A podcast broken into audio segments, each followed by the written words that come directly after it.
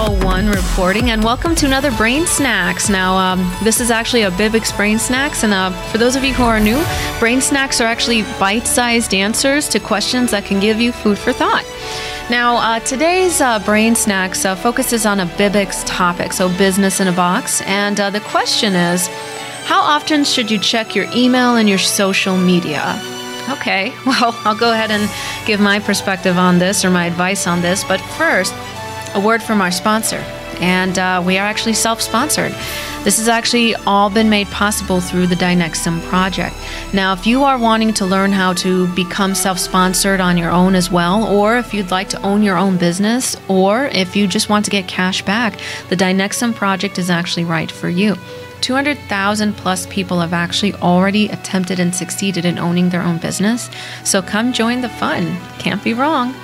All right, so I uh, get this question often of how often you should check your email and social media from business owners because typically there's a feeling of being overwhelmed with checking emails and social media when they're in a business, especially when they're uh, self employed or in a business for themselves. Um, there's even also a negative stigma associated with uh, social media and uh, checking your email because they feel it's just a distraction and it's not really related to your business. Most of the time, though, social media can actually bring you a lot of potential clients and business you wouldn't get otherwise by, let's say, just uh, in addition to word of mouth or just doing traditional advertising. So, for those of you who would like to use that tool of social media and your email to help you with your business, I would say the key to not being overwhelmed is scheduling when to check your, your email and your social media and to stick with that schedule. Yes, you have to set a schedule, but you have to stick with, with it. So, that means setting aside a time to do on a consistent basis. This could be daily, weekly, weekends, couple hours every evening, every morning. It doesn't matter as long as you find the time frame that works and you stick with that time frame. A lot of people have said, "Well, I don't know what time frame works." So that's when I tell them try out a time frame for a few weeks, see if it works, and if it really doesn't work, if you're really really still struggling, switch the time frame.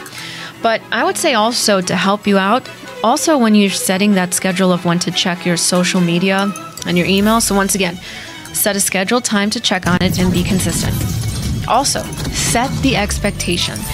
By that, I mean set the expectation with your colleagues and your clients on when you check your email and social media.